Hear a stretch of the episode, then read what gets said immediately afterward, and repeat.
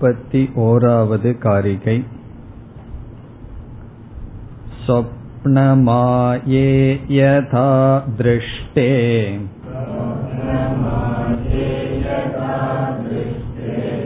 கந்தர்வநகரம் ததா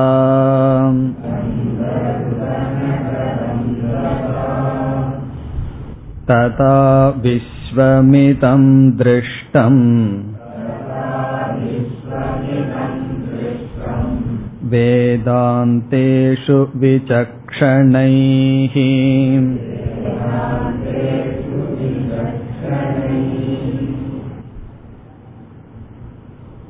இந்த காரிகையில் ஜெகத்தினுடைய மித்யாத்துவத்துக்கு ஸ்ருதி பிரமாணம் மூலம் என்று கூறப்படுகின்றது.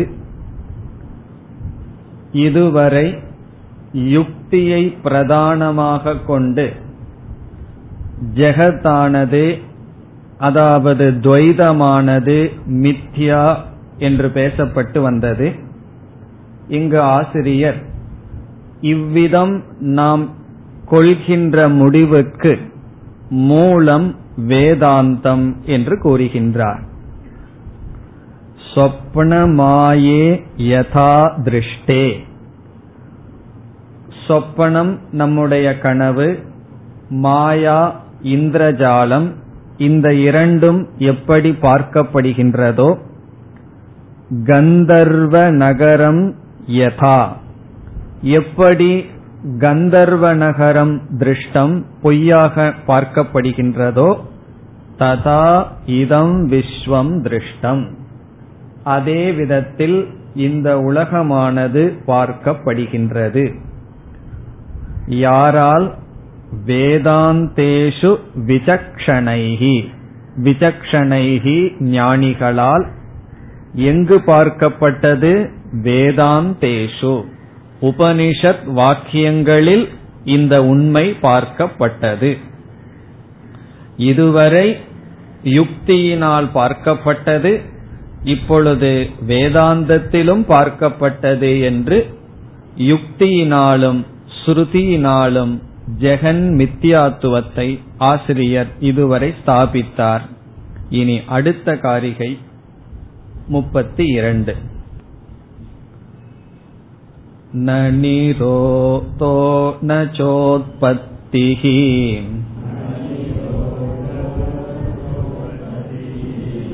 ந பத்தோ ந ச சாதகஹ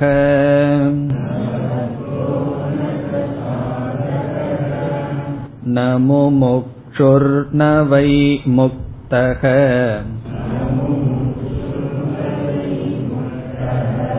இத்யேஷா பரமார்த்ததா.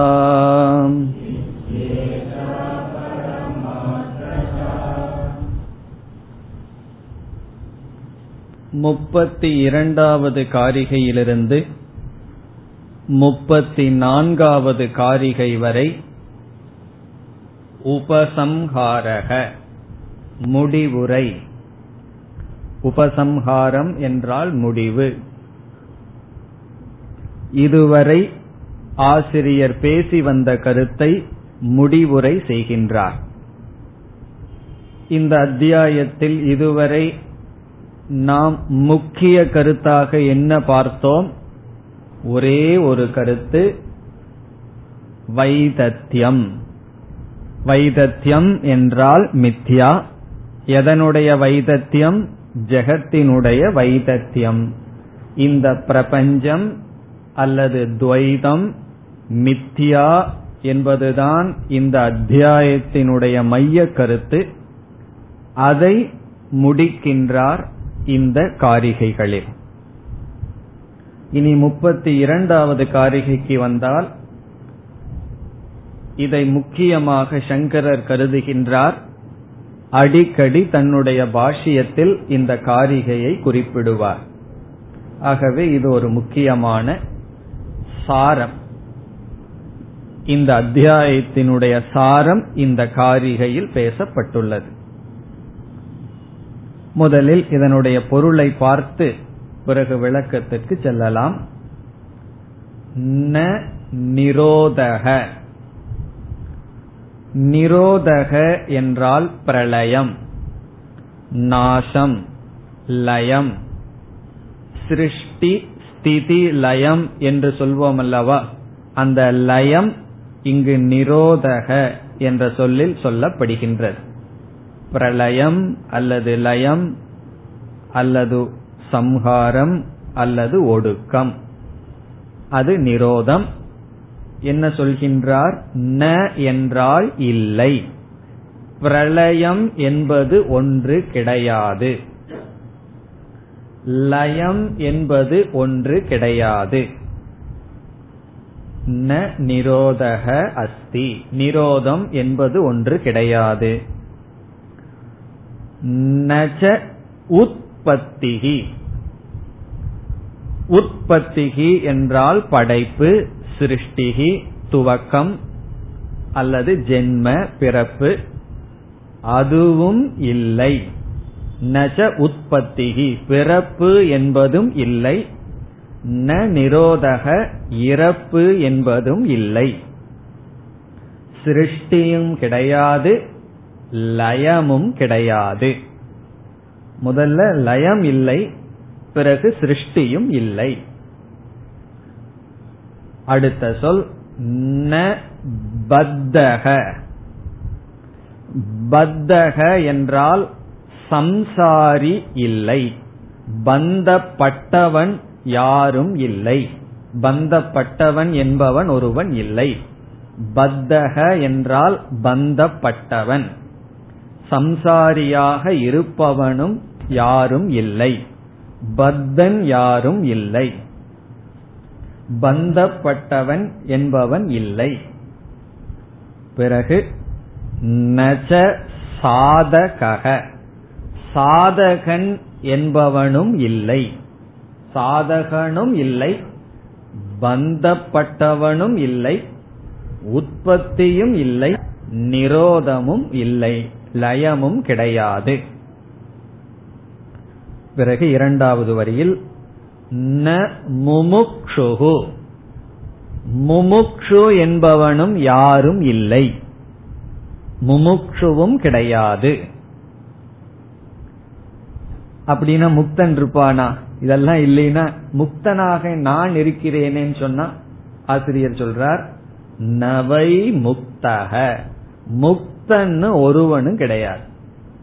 இந்த இடத்துல வைன்னு வேற போட்டுறார், வைனா இண்டீட் உண்மையில், முக்தனும் இல்லை, பந்தனும் கிடையாது, பந்தப்பட்டவனும் இல்லை, சாதகனும் இல்லை, முமுக்ஷுவும் இல்லைன்னு சொன்னா முக்தன் எப்படி இருக்க முடியும்?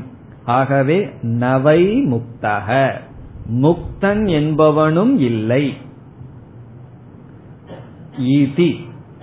இந்த தத்துவமானது இவ்விதம் நாம் பார்த்தோம் அல்லவா, பிரளயம் இல்லை, உற்பத்தி இல்லை, பந்தன் பந்தப்பட்டவன் இல்லை, சாதகன் இல்லை, முமுக்ஷு இல்லை, முக்தனும் கிடையாது. இத்யேஷா இது பரமார்த்ததா, இதுதான் அடிப்படையான உண்மை. பரமார்த்ததா என்றால் அடிப்படையான அல்லது முழுமையான உண்மை, பூர்ணமான உண்மை. இத்யேஷா, இத்யேஷான இந்த நிலை, இங்கு வர்ணிக்கப்பட்ட நிலை என்ன நிலை? இவைகளெல்லாம் இல்லை இல்லைன்னு இங்கு சொல்லப்பட்டதல்லவா, இந்த நிலை பரமார்த்ததா, இதுதான் அடிப்படையான உண்மை. இங்கு என்ன செய்கின்றார் ஆசிரியர் என்றால், இதுவரை ஸ்ருதி பிரமாண யுக்தி பிரமாணத்தினால் துவைதத்தினுடைய அபாவமானது ஸ்தாபனம் செய்யப்பட்டது, இருமையினுடைய இல்லாமை நிச்சயம் செய்யப்பட்டது. அதை இந்த ஸ்லோகத்தில் முடிவுரை செய்கின்றார். சில இருமைகளை உதாரணமாக எடுத்துக்கொண்டு துவைதங்களை உதாரணமாக எடுத்துக்கொண்டு இவைகளெல்லாம் இல்லை இல்லை என்று சொல்கின்றார். எதை எடுத்துக்கொண்டு வேண்டுமானாலும் இல்லை இல்லை என்று சொல்லலாம். ந பூமிகி ந ஆபக என்று பஞ்சபூதத்தை எடுத்துட்டு இல்லைன்னு சொல்லலாம், பஞ்ச கோஷத்தை எடுத்துட்டு இல்லைன்னு சொல்லலாம். ஆனால் இங்கு ஆசிரியர் இங்கு சொல்லப்பட்ட சில சொற்களை அல்லது கருத்துக்களை எடுத்துக்கொண்டு இவைகளெல்லாம் இல்லை. இதனுடைய சாரம் என்ன? இவைகள்தான் இல்லை, மற்றது இருக்கின்றதா என்பதல்ல. துவைதம் இல்லை, இருமை என்பது கிடையாது. இது பரமார்த்ததா, உண்மையில் பார்த்தால் இருமை என்பதே கிடையாது. இங்கு ஆசிரியர் இந்த துவைதத்தை எப்படி நிஷேதம் செய்துள்ளார் என்றால், எல்லா லௌகிக வைதிக விவகாரத்தை உதாரணமாக இங்கு எடுத்துக் கொண்டார். விவகாரம்னா டிரான்சாக்சன், ஏதாவது ஒன்றை செய்து கொண்டு இருத்தல், அது விவகாரம். இப்ப துவைதம் இல்லை என்று சொல்வதுதான் இந்த காரிகையினுடைய சாரம். உதாரணமாக ஒன்றை எடுத்துக்கொண்டு ஒரு துவைதத்தை நீக்க வேண்டும். அப்படி ஆசிரியர் எடுத்துக்கொண்டது அனைத்து லௌகிக அனைத்து வைதிக விவகாரத்தை எடுத்துக்கொண்டு எந்த விவகாரமும் உண்மையில் கிடையாது. அப்படி ஒரு விவகாரம் அமைந்தால் அது அவித்யா விஷயம்.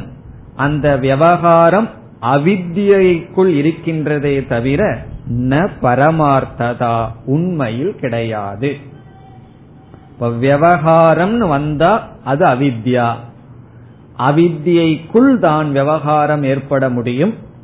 பிறகு உண்மையில் அனைத்து விவகாரங்களும் மித்யா. முதல்ல என்ன சொன்னார்? ந நிரோதக நச உற்பத்திகி என்று ஆசிரியர் கூறினார். உற்பத்தியும் பிரளயமும் இல்லை.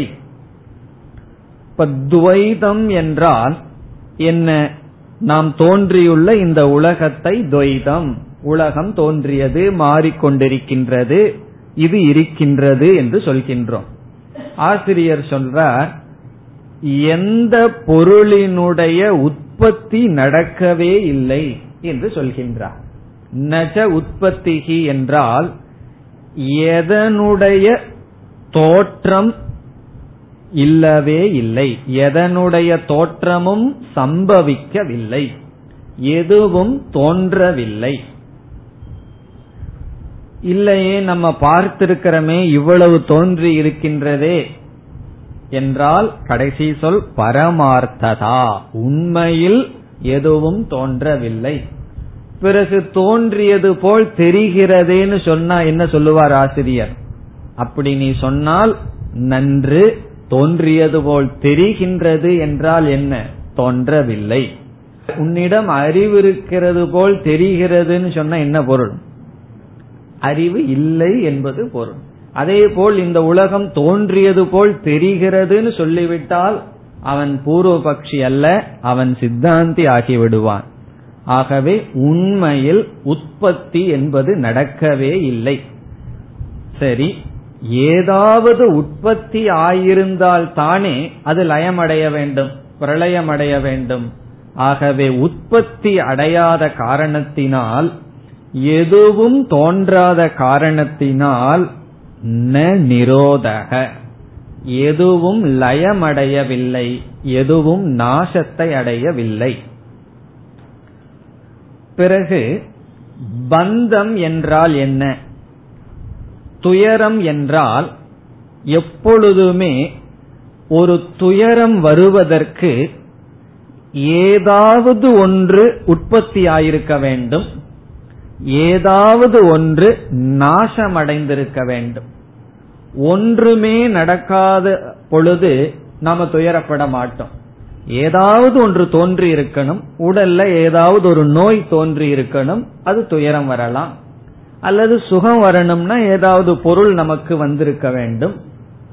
பிறகு நாசம், ஏதாவது இருப்பது நாசம் அடைந்திருக்க வேண்டும், துயரத்திற்கு, பந்தத்திற்கு. இங்கு ஆசிரியர் முதல் இரண்டு சொற்களில் என்ன செய்து விட்டார்? எந்த பொருளும் உற்பத்தியாகவில்லை, அப்படி இருக்கையில் எந்த பொருளும் லயமடையவில்லை என்றால் பந்தம் எப்படி நடைபெறும்?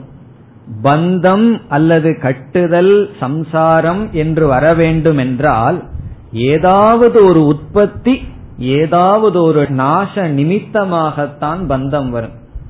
நம்ம மனதில் ஒரு துயரம் வந்திருக்குன்னா ஏதாவது ஒரு உற்பத்தி ஆயிருக்கணும், அட்லீஸ்ட் அந்த எண்ணமாவது உற்பத்தி ஆயிருக்கணும், துக்க விருத்தியாவது மனசுல வந்திருக்கணும். எதுவுமே வரவில்லை, எதுவுமே அழியவில்லை என்றால் பந்தம் என்பது கிடையாது. இப்ப பந்தம் இல்லை என்றால் பந்தப்பட்டவன் எப்படி இருக்க முடியும்? ஆகவே ந பத்தக, பத்தகங்கிற சொல் பந்தத்தை உடைய மனிதனை குறிக்கின்றது. பந்தப்பட்டவனும் யாரும் இல்லை. அதுக்கு என்ன காரணம் சொல்லணும்? பந்தம் இல்லை, காரணம் என்ன? உற்பத்தி லய அபாவாத், உற்பத்தியும் லயமும் இல்லாத காரணத்தினால் பந்தம் இல்லை, பந்தம் இல்லாத காரணத்தினால் பந்தப்பட்டவன் இல்லை. சரி, பந்தப்பட்டவன் இல்லைன்னு சொன்னா அடுத்தவன் இருக்க மாட்டான். யார்? சாதக, சாதகன் இல்லை. சாதகன் யார்னா பந்தத்தை நிவர்த்தி செய்ய வேண்டும் என்ற சாத்தியத்தை விரும்புபவன் சாதகன். இங்க பந்தப்பட்டவனே இல்லை என்றால் எப்படி சாதகன் இருக்க முடியும்? ஆகவே பந்தப்பட்டவன் இல்லாத காரணத்தினால் சாதகனும் கிடையாது. எல்லாருமே ஒரு விதத்தில் சாதகர்கள் தான். சாதகர்கள்னா என்ன? மோட்சத்தை அடையணும் அல்லது பந்தத்திலிருந்து நிவர்த்தி அடையணும்னு எல்லாம் விரும்புகிறார்கள். இந்த சாதகன் அடுத்தபடியாக முமுக்ஷுவாகின்றான். முமுக்ஷுனா இந்த இடத்துல ஜிக்ஞாசு, நான் ஞானத்தை அடைஞ்சு என்னுடைய பந்தத்தை நீக்க வேண்டும் என்று விரும்புபவன்.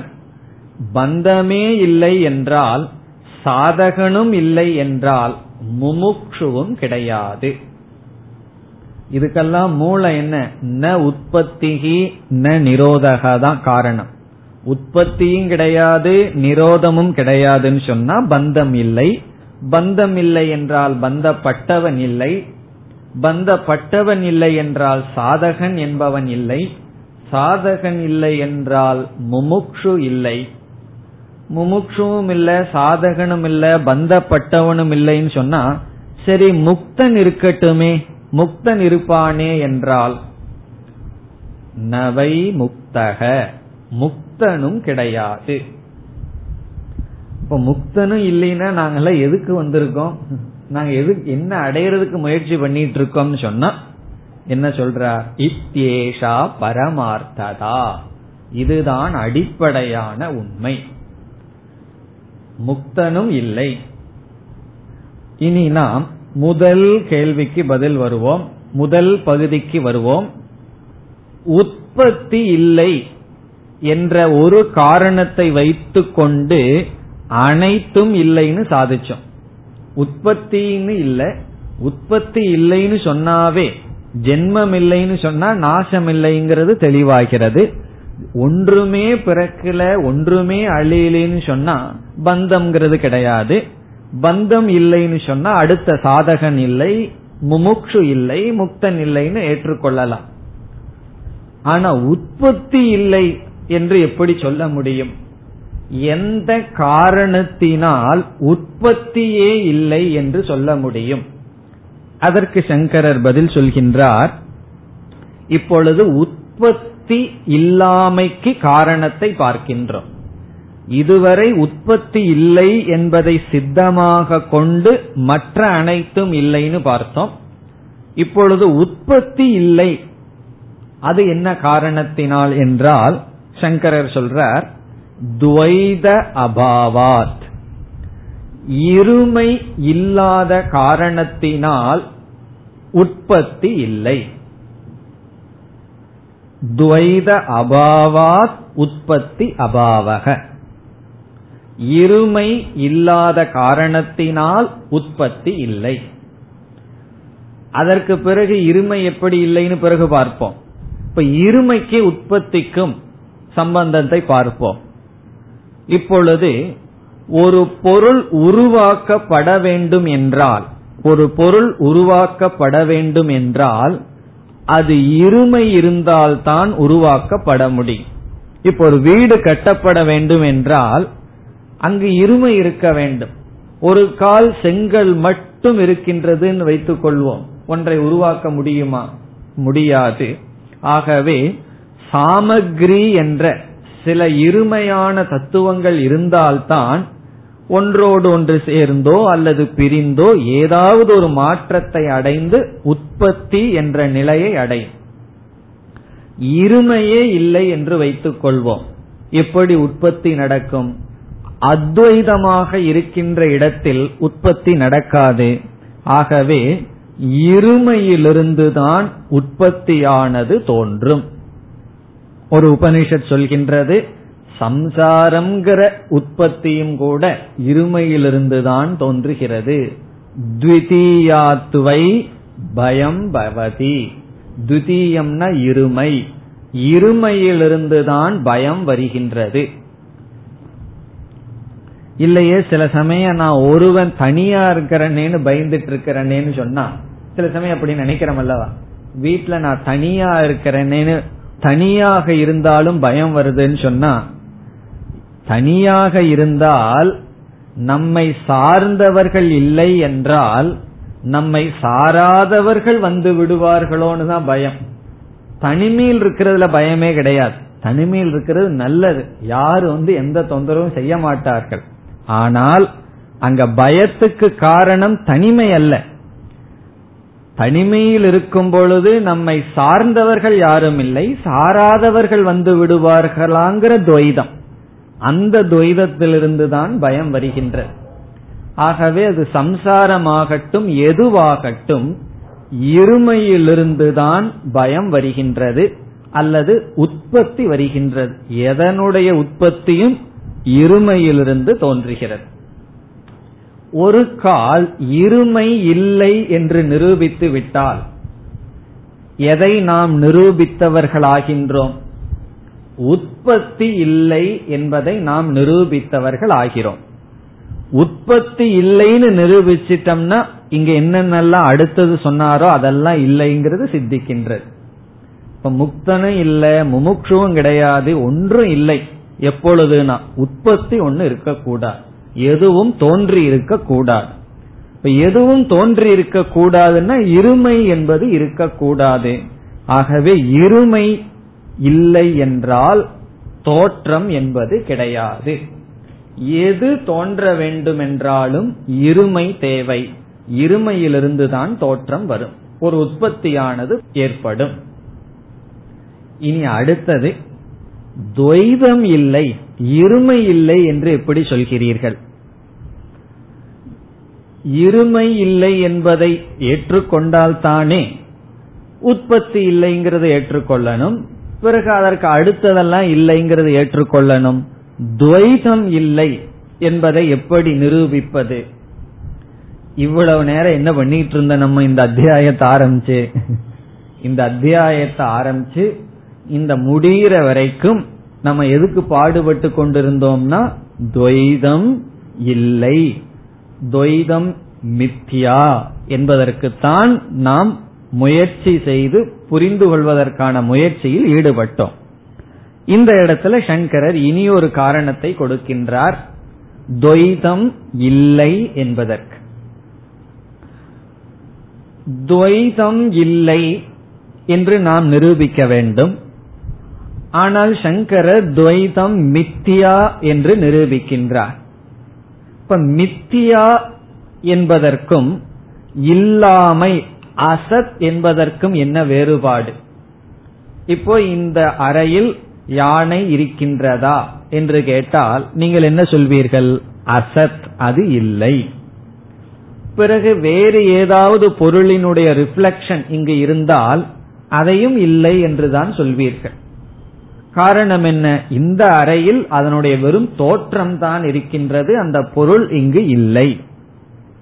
இப்ப மித்தியா என்று ஒன்றை கூறுவதற்கும் அதையே அசத் என்று கூறுவதற்கும் என்ன வேறுபாடு என்றால், உண்மையில் வேறுபாடு கிடையாது.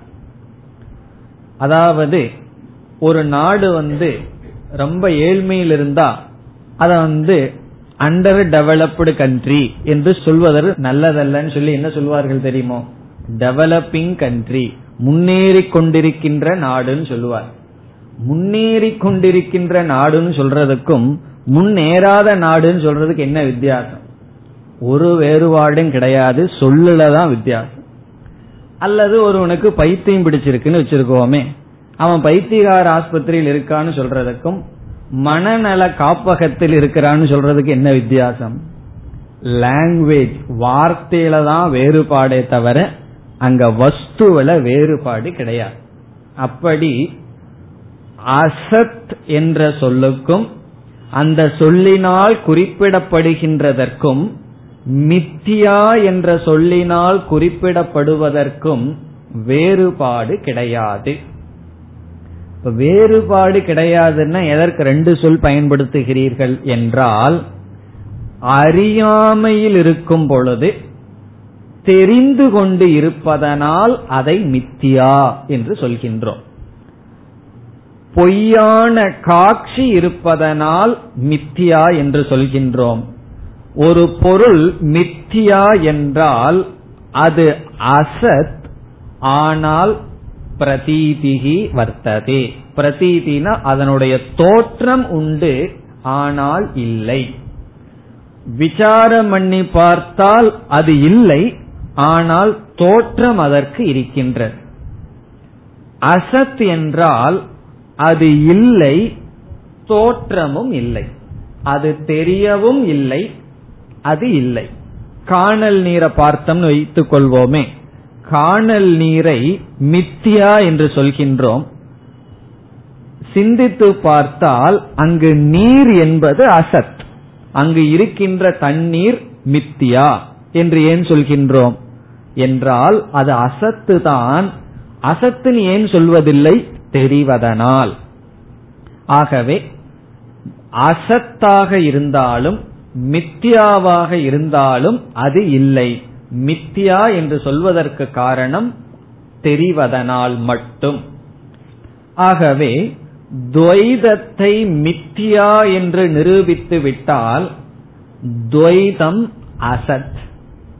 துவைதம் அசத் என்றால் துவைதம் இல்லை. துவைதம் இல்லை என்றால் உற்பத்தி இல்லை. பிறகு வேறு அனைத்தும் இங்கு என்ன சொல்லப்பட்டதோ அல்லது சொல்லப்படவில்லையோ அனைத்தும் கிடையாது. இப்ப இந்த இடத்துல சங்கரர் கொஞ்சம் அட்வான்ஸ்டு லாஜிக் கொடுக்கிறார். எதற்கு? துவைதத்தினுடைய மித்தியாத்துவத்திற்கு.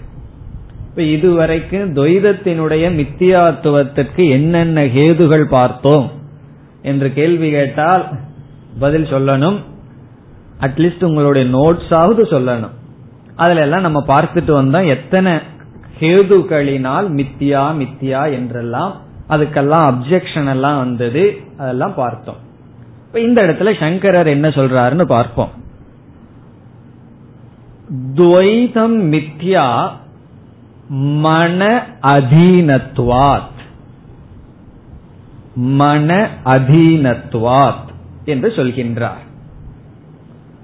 மன அதீனத்வாத் என்றால் மனதை சார்ந்து அவைகள் இருப்பதனால், மனதை சார்ந்து அவைகள் இருப்பதனால் துவைதம் மித்யா. இப்ப இந்த இடத்துல எது சார்ந்திருக்கின்றதோ அது மித்தியாங்கிறது நமக்கு தெரிந்திருக்க வேண்டும். எது சுதந்திரமாக இருக்கின்றதோ அது சத்தியம், எது சார்ந்திருக்கின்றதோ அது மித்தியா. அதாவது எது சார்ந்திருக்கின்றதோ அது இல்லை. பிறகு இருக்கின்றதோன்னு சொல்கிறீர்களே, இருக்கிற மாதிரி தெரிகின்றது, அவ்வளவுதான். அதற்கு என்ன உதாரணம்? பானை மித்யா, காரணம் களிமண்ணை சார்ந்து இருப்பதனால். நகைகள் மித்யா, அது தங்கத்தை சார்ந்து இருப்பதனால். இப்ப எது பரதந்திரம் தது மித்யா, எது ஒன்றை சார்ந்து இருக்கின்றதோ அது மித்யா. நம்முடைய நிழல் நம்மை சார்ந்து இருப்பதனால் மித்யா. இது ஏற்கனவே பார்த்த கருத்து தான், இந்த இடத்துக்கு ஞாபகப்படுத்தி கொள்ளணுங்கிறதுக்காக பார்த்தோம். இனி மனதை சார்ந்து இந்த துவைதம் இருப்பதனால் துவைதம் மித்யா என்று சங்கரர் கூறுகின்றார். எப்படி மனதை சார்ந்து துவைதம் இருக்கின்றது என்றால், இந்த துவைதத்தினுடைய இருப்பை எப்பொழுது நாம் சொல்ல முடியும்? இருமையினுடைய இருப்பை எப்பொழுது சொல்ல முடியும் என்றால், நம்முடைய மனம் விழித்து கொண்டிருக்கும் பொழுதுதான் இந்த பிரபஞ்சத்தினுடைய இருப்பாய் பற்றி பேச முடியும். மனம் உறங்கிவிட்டால் என்ன உறங்குகின்றது? பெரிய பிரபஞ்சம் உறங்கிவிட்டது. இந்த அகில உலகத்தையே மறைக்கணும்னு என்ன செய்யணும்? மனதை நாம் மறைக்க வேண்டும். பார்க்கின்ற பொருள் அனைத்தும் மறைக்கப்பட வேண்டும். துவைத அபாவக, ஒன்று ஒன்றை சார்ந்திருக்கின்றது என்பதற்கு அன்வய வெதிரேக நியாயம்னு ஒன்னு பார்த்திருக்கோம். எப்ப பார்த்திருக்கோம்னா, எங்கேயோ எப்பவோ பார்த்திருக்கோம். களிமண் இருந்தால் பானை இருக்கும், களிமண் இல்லை என்றால் பானை இல்லை. ஆகவே களிமண்ணை சார்ந்து பானை உள்ளது. அதே போல் மனம் இருந்தால்தான் இந்த அகில துவைதமும் இருக்கின்றது. இப்ப மனம் இல்லை, மனம் லயம் அடைந்து விட்டது என்றால் துவைதம் இல்லை. அதற்கு உதாரணம் சொல்லி ஆகணுமே. நமக்கு 2 அவஸ்தைகள் இருக்கு, 3 அவஸ்தைகள் இருக்கு. ஜாகிரத அவஸ்தையில மனசு விழிச்சிருக்கு, துவைதம் இருக்கு. சுஷுப்தி அவஸ்தையில் மனம் லயம் அடைந்து விட்டது, ஆகவே துவைதமும் லயம் அடைந்து விட்டது. இதிலிருந்து எதை நாம் நிலைநாட்டி விட்டோம்? நாம் பார்க்கின்ற அனைத்து துவைதங்களும் நம்முடைய மனதை சார்ந்து இருக்கின்றது, துவைதம் சார்ந்துள்ளது. அவ்வளவு நம்ம நிலைநாட்டி விட்டால் போதும். இனி அடுத்தது, சரி அப்ப மனசு சத்தியமே, மனதை சார்ந்துதான அனைத்து பிரபஞ்சமும் இருக்கின்றது. இப்ப மனது சுதந்திரம் என்றால், மனமானது சாட்சி சைத்தன்யத்தை சார்ந்து இருக்கின்றது. சாட்சி சைத்தன்யமான அல்லது ஆத்ம தத்துவத்தினுடைய பிரகாசத்தினால் மனம், ஜடமான மனம் பிரகாசிக்கின்றது. சைத்தன்யம் இல்லை என்றால், அது இல்லாம போகாது, அதனுடைய பிரகாசம் இல்லை என்றால் மனதினுடைய இருப்பை நாம் உணர முடியாது. ஆகவே சாட்சி சைத்தன்யத்தை சார்ந்து மனம் இருப்பதனால் மனமும் மித்யா, மனதை சார்ந்து துவைத பிரபஞ்சம் இருப்பதனால் துவைத பிரபஞ்சம் மித்யா. ஆகவே என்னன்னா, மித்யாவான துவைத பிரபஞ்சம் உண்மையில் அசத். இந்த இடத்துல சங்கரர் இவ்வளவு நேரம் மித்யா மித்யான்னு சொன்னது போதும், கொஞ்சம் பாலிஷ்டா பேசிட்டு வந்தோம், இனி நம்ம ஓப்பனா பேசிடலான்னு சொல்லி அசத் என்று சொல்லிவிட்டார். சும்மா மித்யா மித்யான்னு சொன்னா கூட அது இருக்குங்கிற எண்ணம் நமக்கு வந்துடும். இப்ப என்ன சொல்லி விடலாம்? அசத். என்ன இருக்குன்னா ஒன்றும் கிடையாது, அசத். இப்ப அசத்திலிருந்து எப்படி உற்பத்தி ஆகும்? இதுக்கு அடுத்ததாக என்ன சந்தேகம் வரும்? சூன்யவாத சந்தேகம் நமக்கு வரப்போகுது. அதையும் சங்கரர் இந்த இடத்துல விசாரம் செய்கின்றார். காரணம் என்ன? எல்லாம் ஒன்று இல்லை ஒன்று இல்லைன்னு கடைசியில் அசத்துன்னு முடிக்கிறீர்களே, இந்த சந்தேகம் வரும். அத பிறகு பார்ப்போம். இப்ப இங்கு என்ன முடிவுரை நமக்கு வருகின்றது?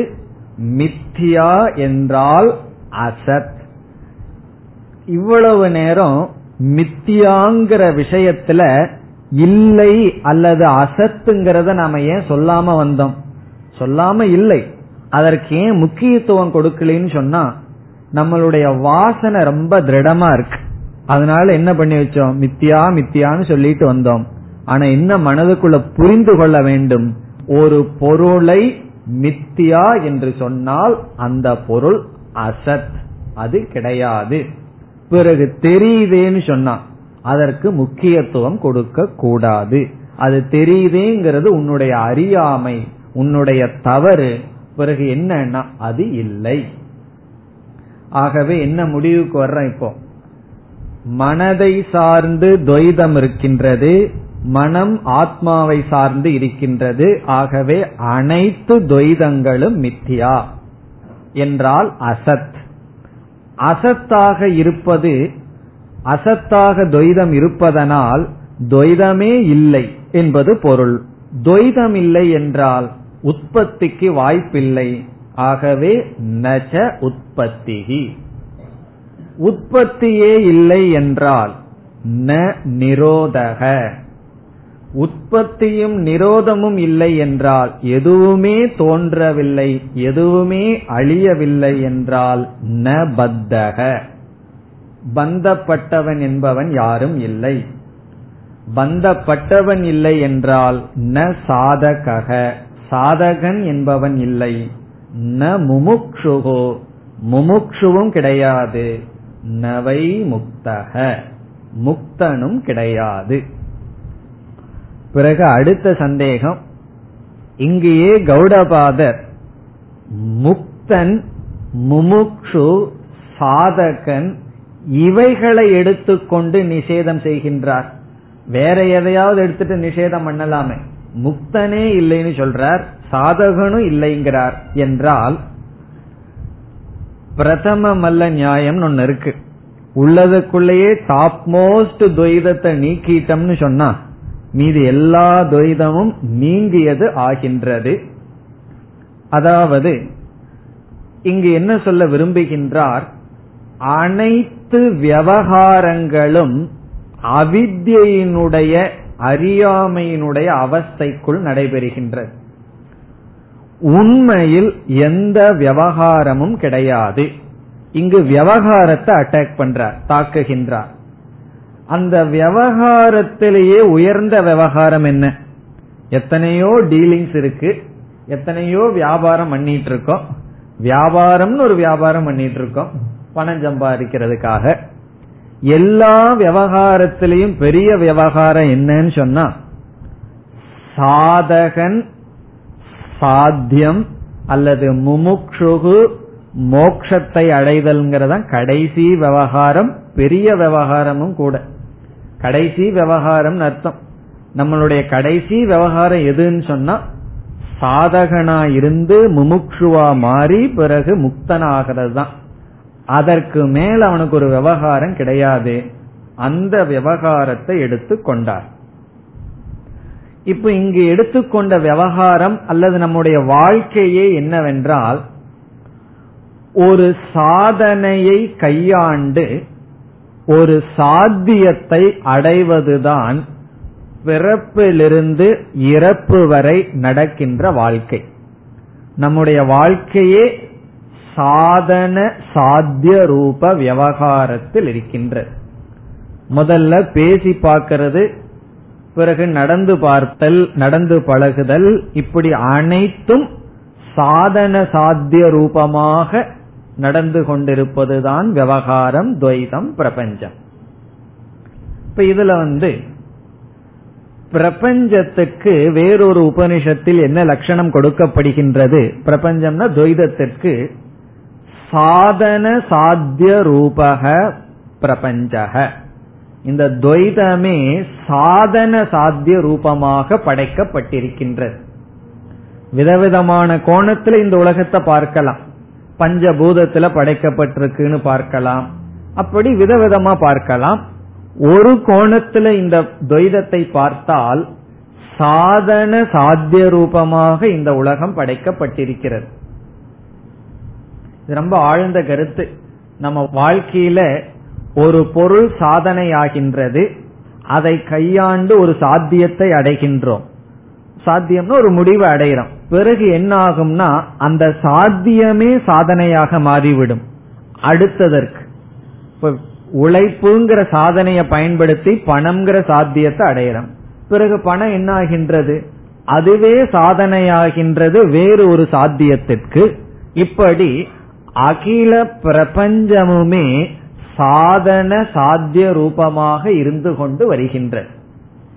அந்த சாதனையை கையாளுபவனுக்கு சாதகன் என்றும், சாத்தியத்தை அடைஞ்சவனுக்கு அந்த சாத்தியத்தை பொறுத்தவரை முக்தனாகின்றான். இப்படி பிரபஞ்சமே சாதன சாத்திய ரூபமாக இருக்கின்றது. இப்ப இந்த உலகத்தை பார்த்தோம்னா எவ்வளவு பொருள்கள் இருக்கின்றதோ அனைத்து பொருள்களையும் நம்ம ரெண்டா பிரிச்சிடலாம். இது சாதனை, இது சாத்தியம்னு பிரித்து விடலாம். நாம பார்க்கிற பொருள்கள், இருக்கிற சூழ்நிலைகள் அனைத்தையும் இது சாதனை, இது சாத்தியம்னு பிரித்து விடலாம். இப்ப ரிஷிகேஷ் போகணும்னு புறப்பட்டோம்னா அது நமக்கு சாத்தியமாகின்றது. முதல்ல எங்க பிளான் பண்ணுவோம்? டெல்லிக்கு எப்படி போகணும்னு பிளான் பண்ணுவோம். அது சாத்தியமாக முதலில் இருக்கின்றது. அங்கு செல்லும் வரை அது சாத்தியம். அதெல்லாம் பார்க்கலாம். ட்ரெயின்ல போற வரைக்கும் டெல்லியை பத்தியே பேசா இருக்கு. எப்ப போய் சேருவோம், எவ்வளவு மணி நேரம் லேட்டா போய் சேருவோம். அதுதான் எப்ப போய் சேருவோம்னா என்ன, எவ்வளவு மணி நேரம் லேட்டா போய் சேருவோம். அதுதான் போய் சேர்ந்தவுடன் என்ன ஆகின்றது? அடுத்த பேச்சு டாபிக்க பார்த்தீங்கன்னா பஸ் எப்ப வரும், எப்ப போவோம்னு அடுத்தது. அப்ப எது சாத்தியமாக இருந்ததோ அது சாதனையாக மாறிவிட்டது. பிறகு அடுத்தது அங்க போன உடனே அங்கேயாவது ஒரு 10 நாள் இருந்துட்டு வர்ற பிளான் இருந்ததுன்னா 10 நாள் அங்க இருக்கணும்னா கிடையாது. 11வது நாள் புறப்படுறத பத்தி முதல் நாளே ஆரம்பிச்சிருவார்கள். அப்போ அது என்ன ஆகுதுன்னா அது சாத்தியமா இருக்கிறது போய் சாதனையாக மாறிவிட்டது. இப்படி அகில பிரபஞ்சமுமே சாதன சாத்தியமாக இருக்கின்றது.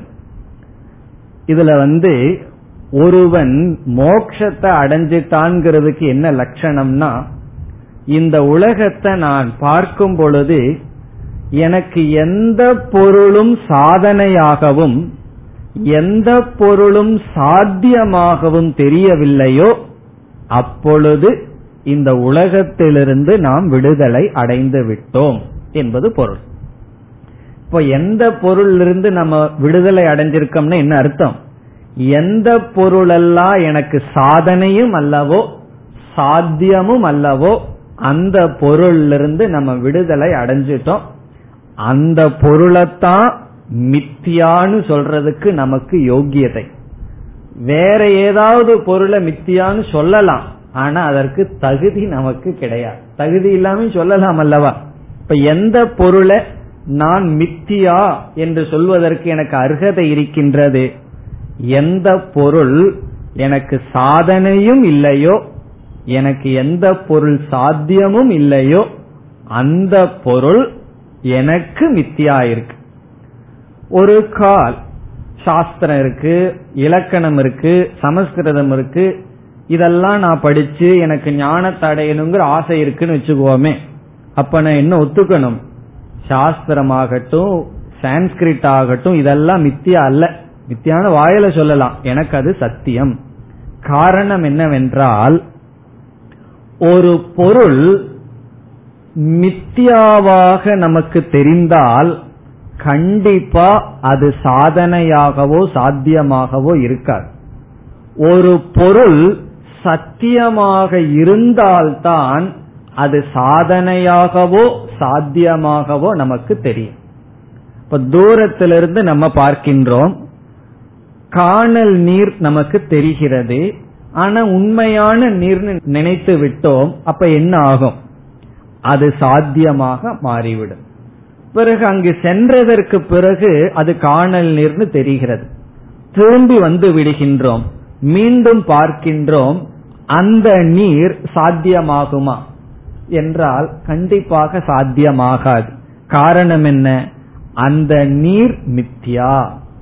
ஒரு பொருள் மித்தியாவாக மாறிவிட்டால், நம்ம மித்தியான்னு வாயில சொல்றது வேற, உண்மையிலேயே அது மித்தியாவாக மாறுறது வேற, நம்மளுடைய ஞானத்துக்கும் பக்குவத்துக்கும் ஆகிவிட்டால் அந்த பொருள், அந்த பொருளிடம் இருக்கின்ற சாதனத்துவம் சாத்தியத்துவம் என்பதை இழந்துவிடும். அதனால இந்த உலகம் முழுவதும் மித்யா என்று எப்பொழுது நம்மால் உறுதியாக சொல்ல முடியும், அல்லது சொல்வது எப்பொழுது உண்மையாகும்? அதற்கு முன்னாடி மித்யா உலகம் மித்யா உலகம் சொல்லிட்டு இருக்கிறது மித்யா. இந்த உலகம் மித்யா உலகம் மித்யான்னு சொல்லிட்டு இருக்கிறமே, அது மித்யா, அது பொய். காரணம் என்ன? இந்த உலகத்துல எத்தனையோ பொருள்கள் சாதனையாகவும் சாத்தியகமாகவும் இருந்து கொண்டு இருக்கும் வரை அது உண்மையாக நம்மளுடைய மனதுக்குள்ள சத்தியமா இருக்கு. ஆனா வாயில தான் மித்தியான்னு சொல்கின்றோம். ஆகவே மித்தியாவுக்கு இனி ஒரு லட்சணம் என்ன? சாதன சாத்தியத்தினுடைய ஸ்டேட்டஸை எது இழக்குதோ அது மித்தியா. எதற்கு சாதனங்கிற தன்மையும் சாத்தியம்ங்கிற தன்மையும் இல்லையோ அது மித்தியா. அதைத்தான் இங்க ஆசிரியர் சொல்ல விரும்புகின்றார். இந்த சாதகன் சாத்தியம் என்பது இந்த பிரபஞ்சத்தில் கிடையாது. இதெல்லாம் எப்பொழுதுனா பரமார்த்ததா உண்மையில் கிடையாது. அப்படி இருக்கின்ற வரை என்னன்னா, எனக்கு ஒரு சாதனை இருக்கு, எனக்கு ஒரு சாத்தியம் இருக்குன்னு சொன்னா அது சத்தியம்.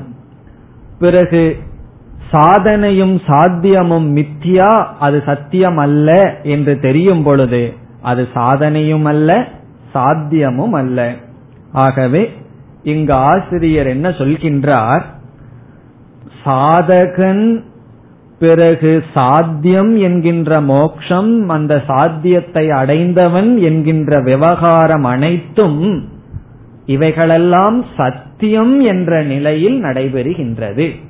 அதத்தான் சங்கரர் கூறுகின்றார். இந்த உற்பத்தி பிரளயம் விவகாரம் எல்லாம் சத்தியமா இருக்கிற வரைக்கும் தான் சாதன சாத்திய விவகாரம் நடக்கும். சாதகனாக இருந்து கொண்டு ஒன்றை சாத்தியத்தை அடைகின்றது அனைத்தும் இவைகள் சத்தியமாக இருக்கின்ற நிலையில் இவைகளெல்லாம் மித்தியாவாக ஆகிவிட்டால் இவைகள் எதுவும் நடக்காது. அந்த கருத்தை சொல்வதற்குத்தான் இங்கு ஆசிரியர் இந்த உதாரணங்களை எடுத்துக் கொண்டார். இனி கடைசியா நாம பார்க்க வேண்டிய கருத்து இத்யேஷா பரமார்த்ததா என்ற சொல். இந்த காரிகையை கவனமாக புரிந்து கொள்ள வேண்டும்.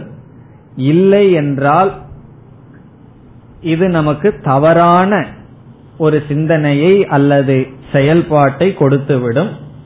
ஒன்றுமே இல்லை, சாதனையும் இல்லை, சாத்தியமும் பொய் என்றால் இவைகளையெல்லாம் நான் செய்ய வேண்டாமா, அப்ப நான் ஒரு சாதனையும் செய்ய வேண்டாமா என்ற எண்ணம் வந்துவிடும். இவைகளெல்லாம் சத்தியமா இருக்கிற வரைக்கும் சாதனையாத்தான் இருக்கணும், சாத்தியமாகத்தான் இருக்கும். பரமார்த்ததா உண்மையை உணர்ந்ததற்கு பிறகு இவைகள் அனைத்தும் பொய்யாகின்றது என்பது கருத்து. இப்போ ஒரு பொருள் எனக்கு சாதனையாமும் சாத்தியமா தெரிகிற வரைக்கும் அதை மித்தியா மித்தியான்னு சொல்லக்கூடாது. அப்படி சொன்னால் அப்படி சொல்வதுதான் மித்தியான்னு பார்த்தோம். இனி பரமார்த்ததா என்பதனுடைய சாரம் என்ன? இப்ப இந்த இடத்தில் நாம் பார்த்த ஒரு கருத்தை ஞாபகத்திற்கு கொண்டு வர வேண்டும். சாஸ்திரத்தில் 3 விதமான சத்தியம் பேசப்படுகின்றது. பரமார்த்ததான உண்மை, உண்மை அடிப்படையான உண்மை என்று சொன்னோம். இப்ப அடிப்படையான உண்மைன்னு சொன்னா அடிப்படை இல்லாத உண்மை இருக்கா? உண்மையான உண்மைன்னு சொன்னா பொய்யான உண்மை இருக்கான்னு சந்தேகம் வரும். இருக்கான்னு கேட்டா சாஸ்திரம் சொல்லுது இருக்கு. பொய்யான உண்மையும் இருக்கு, உண்மையான உண்மையும் இருக்கு. பொய்யான உண்மை என்னன்னா அதுதான் மித்தியான்னு சொல்றது. பொய்யான உண்மைதான் மித்தியை, உண்மையான உண்மைதான் சத்தியம். இந்த பரமார்த்ததாங்கிறதுக்கெல்லாம் என்னதான் கஷ்டப்பட்டாலும் டிரான்ஸ்லேஷன் பண்ண முடியாது. எந்த லாங்குவேஜ்லயும் பண்ண முடியாது, சமஸ்கிருதத்திலையும் பண்ண முடியாது. பிறகு என்னதான் பண்ணணும்னா மனதுக்குள்ள அந்த தத்துவத்தை புரிந்து கொள்ள வேண்டும். நாம 3 விதமான சத்தா பார்த்துள்ளோம். அதில் முதல் விதமான சத்தா பிராதிபாசிக சத்தியம். பிராதிபாசிக சத்தியம் முதலாவது. இரண்டாவது வியாவகாரிக சத்தியம். வியாவகாரிக சத்தியம், மூன்றாவது பாரமார்த்திக சத்தியம். இந்த மூன்றுக்குள்ள வேறுபாட்டை இப்பொழுது பார்ப்போம். பிராதிபாசிக சத்தியம் என்றால்